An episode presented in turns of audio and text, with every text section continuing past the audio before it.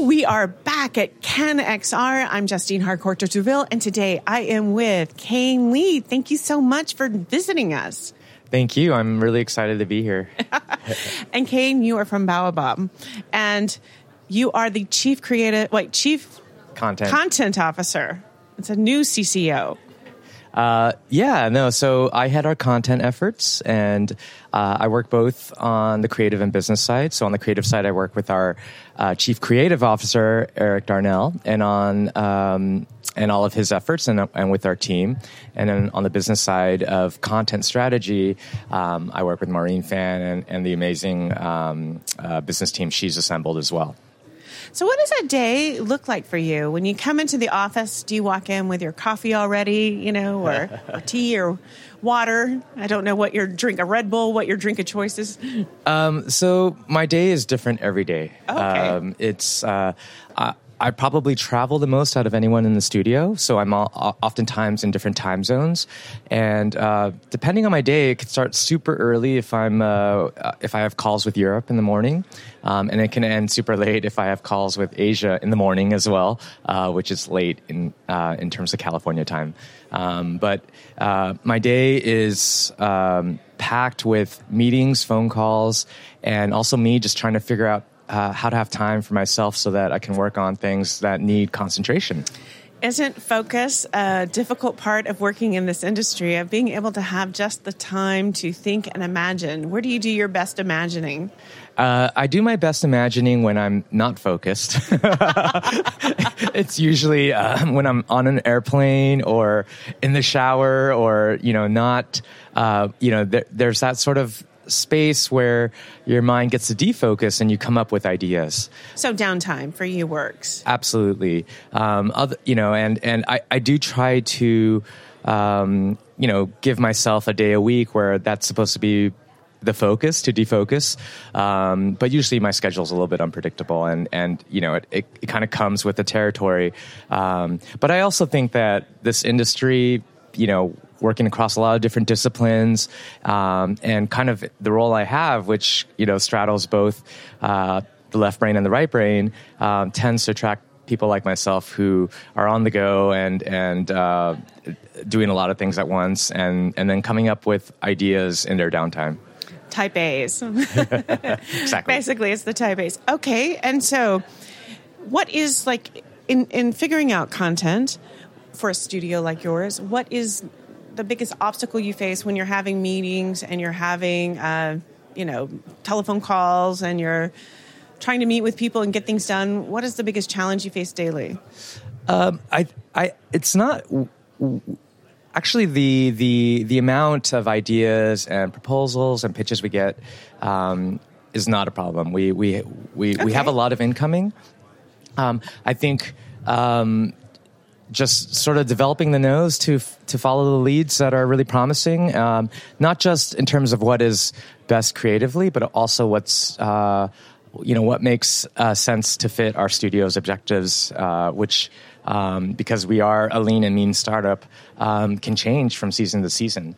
Um, so you know we, I, I think one of the advantages of being a startup versus a big, you know uh, tech giant or Hollywood studio is that um, is that we can um, quickly shift our strategy um, as we learn things. We we might go to a film festival like Tribeca with Bonfire and see a response that we couldn't have predicted, even if we did a lot of user testing, and that can inform our decision for our next project. So, so um, agile is a is a key it is characteristic. It's a key characteristic, and it's something that I love about what we do. Well, that's interesting. And so, when you, how many proposals do you get? Let's say a month. Dozens, dozens. um, so, and do they come in all forms? And and are people are people doing a lot of just throwing it out there because you're a studio and they want to appeal to you and they're in VR and they're not thinking about being the best fit? Or are you getting a lot of projects that could be a good fit that you really still have to filter through? You know, I, I think as, uh, you know, so we've, we've been around for three plus years. We're almost on our fourth year. Um, and like one project a year, a major project we yeah and a half or something. Yeah, a project and a half to two projects a year. Um, I think um, we've it's it's been getting filtered much more through word of mouth, through people Okay. we know, through people introducing people uh, to myself or or partners on our team. Um, I think that goes a long way in terms of just sort of setting oneself um, from the crowd. Um, but I, I mean, I look at everything that, that comes in. It's it's um, uh, it comes in all forms. I mean, people are resourceful. They figure out how to send us stuff, um, and uh, you know. But I, I think the ones that are more successful in terms of uh, you know being things that really catch our eye are are are, are people and creatives. Uh, who really pay attention to what we're doing and what our mission is, So they- and, okay, and so the they kind of storytelling we want to we want to make. You know, so sometimes I'll get stuff and I'll be like, "Why would you want to do this with us?" It's it's it's not it's They not. cast too wide a net. Yeah, exactly. Okay, so that's well. I think that's good advice because if people want to be seen, it's good to look at and try and align with who you're sending it to. Exactly, exactly, and and and and doing your homework and understanding what the underlying vision is, not just to create great VR content, but what type of VR content do we want to create, um, and how do we want to push the boundaries of storytelling each time, and what might we be looking for next? Because we're not going to want to make the next invasion or the next asteroids or the next crow of the legend we're going to be wanting to keep pushing the boundaries of what we do with each new project Well, let's talk about some of those projects that you've made. And you're here in Cannes um, XR specifically with Bonfire. Do you want to talk about that for a little bit? Absolutely, I'm. I'm. I'm so. Exci- we're so excited to be here with Bonfire. Um, this is a project we did um, for our studio very quickly, probably under six months, um, and it was really uh, our attempt to um, make the user inside um, uh, a VR headset that could could work across all headsets from mobile from mobile VR all the way to the highest end headsets be the main character in an interactive story where um, the main character has the ability to interact um, throughout the entire experience. Um, so it's not like there are moments where you can um, interact and then you no longer have the ability to interact. You have that complete freedom throughout the entire experience. So, uh, in order to do that in storytelling, uh, VR storytelling um, was a huge challenge and not something we probably could have done with any of our previous projects. Um, so, in, uh, if, if you've seen our first piece, Invasion, you're in the you're in the body of a bunny rabbit and you're sort of the sidekick to Chloe, who is the hero for the day. Uh, that was before uh, controllers came out. And then in Asteroids, we made you um, a robot sidekick on the spaceship, and you could help the main characters on their journey, and you could even possibly save one's life. Um, but you were, you know, you were like um, uh, uh, Sam in Lord of the Rings. You were you were with the heroes on their journey in Crow the Legend, um, we experimented with making you the spirit of the seasons. And um, uh, besides our goal of really pushing the boundaries of uh, of visuals in real time graphics um, and creating like a storybook look uh, inside of VR, we also um, uh, explored uh, interactivity as narrative as making it very intuitive as possible. So Uh, people are moving up the food chain in, in terms of their role Yes, exactly. and their their experience.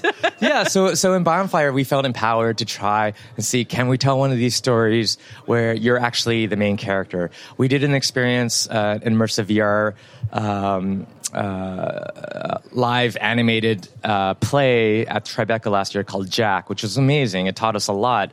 Um, and you were actually the main character in it, but we had live actors, uh, you know, who were in mocap, um, who who were uh, dressed in mocap and um and uh, their faces were rigged and and everything, and but they could respond to you in real time. So that was very telling to us in terms of seeing um, how we could make you a main character using li- live actors. So in Bonfire, the way we were able to do it uh, was to really push the boundaries of how our characters respond to you and how they can encourage you to to uh, be a part of the story and be the main character and be the hero. Um, and you know, and you know, dipping our toes into uh, areas like artificial intelligence, uh, procedural animation, uh, techniques that um, you know that we've learned along the way um, to make uh, you at the center of the narrative.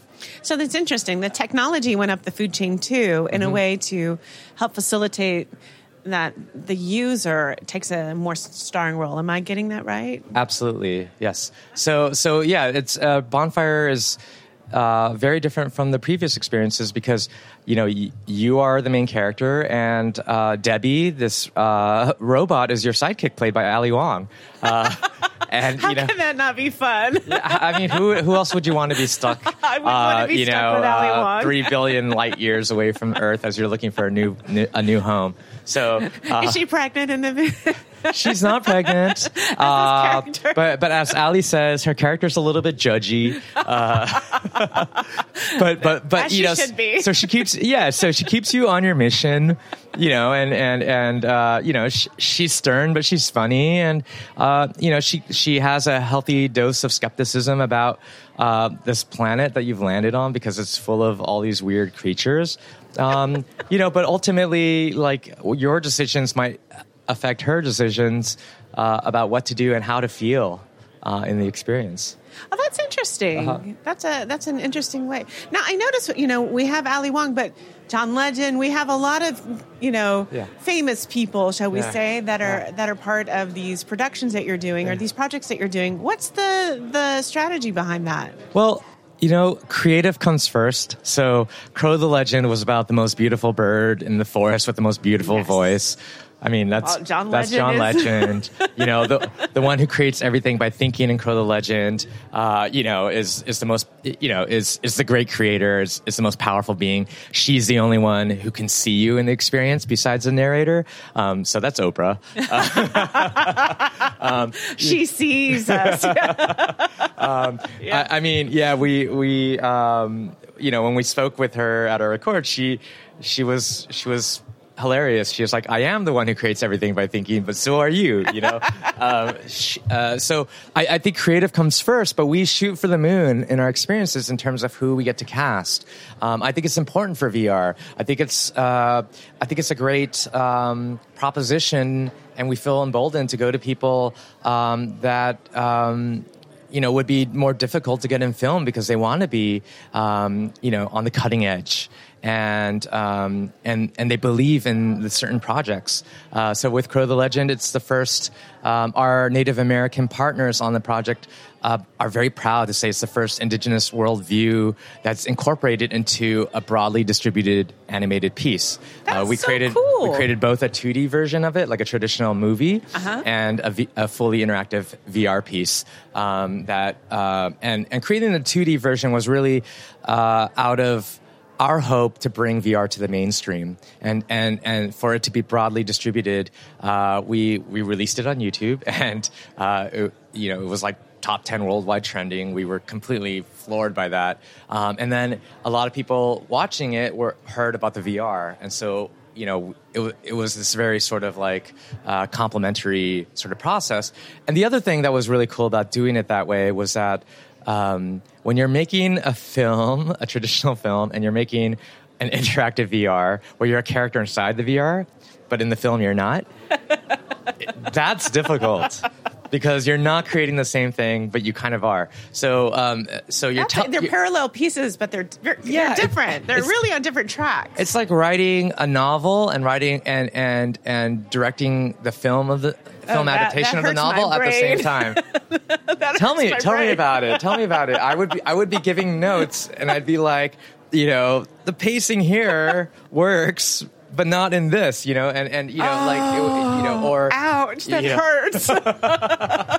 but it, it it was great, and it was also something where you know we were invited to a lot of places to show it, and people could when they tr- saw the film and then they they tried the VR, they could see how each medium has its own strengths ah, and, Oh, and are super. different, and how storytelling is different in each, but equally vital. So so so that so they're was basically learning firsthand that they can have a completely different experience, and to you know not to treat them like the same. Oh, I saw it, but you didn't experience it. yes yes. That's that's Yeah, so very that- valuable. It, it is, and you know, and I, you know, I think like you know, we were sort of when we started our company, VR was like the most hyped up thing in the world, and right now, you know, we're sort of in that cycle where uh, we're slowly um, building our way out of the trough, and it's growing at a really reasonable rate. But well, there was, a, I yeah. think, uh, Richard Bro said something like, "We're culling," you know, and Uh-huh. and he, he says the industry lost a lot of trolls, which is which is good. Yes. and it's kind of recalibrating. And getting new momentum, but the quality is coming out. Uh, absolutely. I don't. Yay! no complaining here. Yay! Great no complaints. It's, it's, it's exciting to go, you know, to the different festivals and conferences, or uh, to see like, um, you know, the the new Quest launch coming up, and and just seeing the sheer quality of everything that's coming out. It's, um, you know, people aren't trying VR for the first time and you know throwing up. you know. Um, Still, sometimes I've heard a few bad stories, but like, you know, like They're rarer. I mean, they're much Yeah. rarer. And in fact, I, I do think that it's so easy to come to a conference like Cannes XR and just see project after project after project that's amazing. yes. And all the headset manufacturers are here, keen Yes. to show you their cool stuff. Is there any headset manufacturer that you're particularly proud of this Oh yeah, we're, we're partnered with HTC at, at Cannes. Um, we're very proud to be partnered with them. They're actually, uh, you know, are, are an investor in our studio as well. Um, and uh, we're also excited to be partnered with Orange. Uh, we'll be we'll be throwing. Uh, featuring uh, Bonfire at their event tomorrow night, Thursday, um, and uh, Cannes XR in general. It's it's it's been great. We uh, world premiered Chapter One of Crow the Legend last year here, and we're excited to bring Bonfire uh, to in- international audiences for the first time at this festival. It's uh, it's it's very exciting. Well, it's okay. Uh-huh. That's some good stuff happening right now. What's Yeah. happening in the future? What do you s- foresee? what are you working on? Are you allowed to talk about anything? Um, so you know, any directions? any hints? I, I, I think um, I think our last two pieces, Crow the Legend and Bonfire, uh, signify both signify um, you know major strides for our studio. So I think they both indicate ways that we might move. I think Crow the Legend um, showed that we are like that we have the pot- potential to be um, an overarching immersive uh, animation studio. And by immersive, I mean uh, telling stories where you're a character and you matter. We've done that since day one. I think we're maybe one of the only VR studios that's done that for, for every project they have, where you're actually a character inside the story. Um, when we first did Invasion and we made put you in the body of a bunny rabbit, people actually discouraged us from doing so. They're like, that doesn't work. And then Invasion became like top downloaded across all the platforms, and everyone wanted to be a bunny and to be well, with the bunny. everyone wants to be a bunny. Who does not want to be That's a bunny? what we said. but uh, but yeah, so so we've been doing that since day one, and we've been really leaning into that. So that that is always going to be what we do.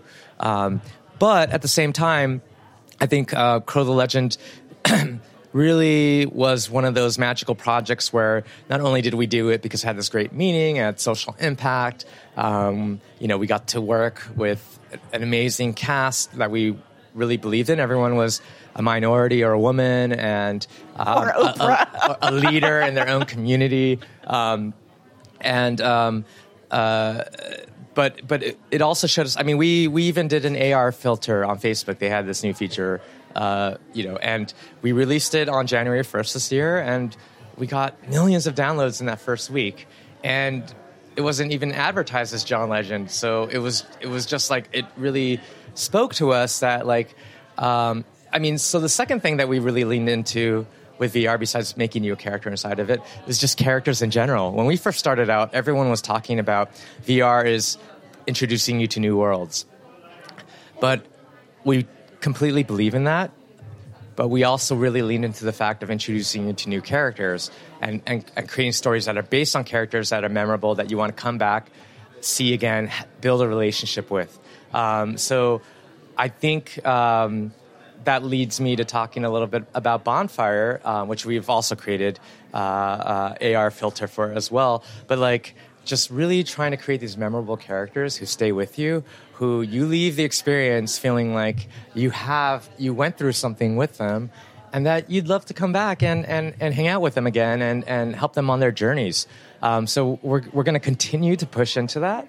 Um, we you know like we we learned about a lot about artificial intelligence uh, in Bonfire, uh, in in terms of uh, creating a structure for our story. So Ali Wong is, you know, obviously cut her teeth as a stand-up comedian and, and is now um, starring in movies and On doing Netflix, fancy stuff Net- like that. Netflix specials, yeah. Um, but with Bonfire, we actually uh, structured it very differently than our previous experiences. Uh, we did something in comedy that's known as chunks and bits.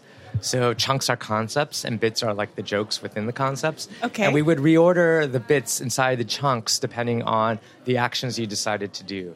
So everyone's experience is uniquely tailored based on their interactions. And I don't I'm not talking just about branching narrative, but I'm talking about something we call branching emotions. So the characters remember what you do and they will respond to you more emotionally if you do certain things that you know um, lift their positive emotions. Um, Wow. So in a way, that also does mirror like um, a stand-up comedian's build of a of a set in a way. Absolutely, because Like- they rely on the audience and the audience's response uh, to figure out the timing of, of you know of the adventure they're they're they're embarking on on stage.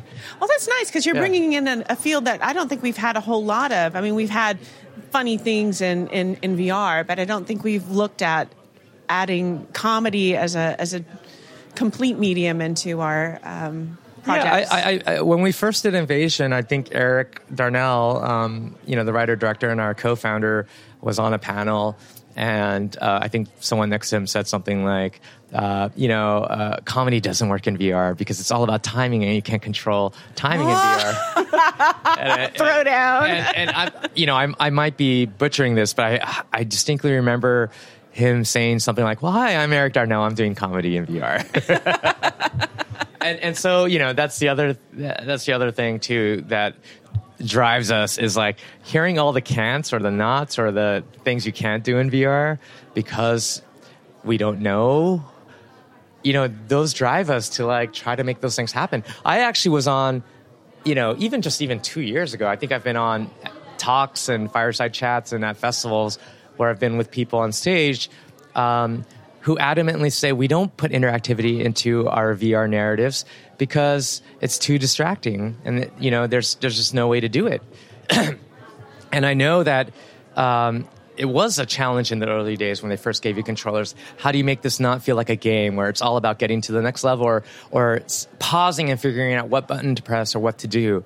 Um, so I really encourage people to try out Bonfire because you know the the, the compliment that I'm most excited about is that people are saying that um, not only are you know are the actions very intuitive, but like they don't they don't have to stop and think about what to do. It's it all comes very very naturally, and yet there's still this overarching narrative. So um, I, I really do think it's possible. Okay, so the message today is we all should see Bonfire and continue to see what progressive path that you're on. It sounds like you're going to continue to try new things. And thanks so much, Kane, for being here this this morning. And I, I wish you a really pleasant Cannes XR. Yeah, enjoy the festival as well. All right, Thank thanks. you. Take care.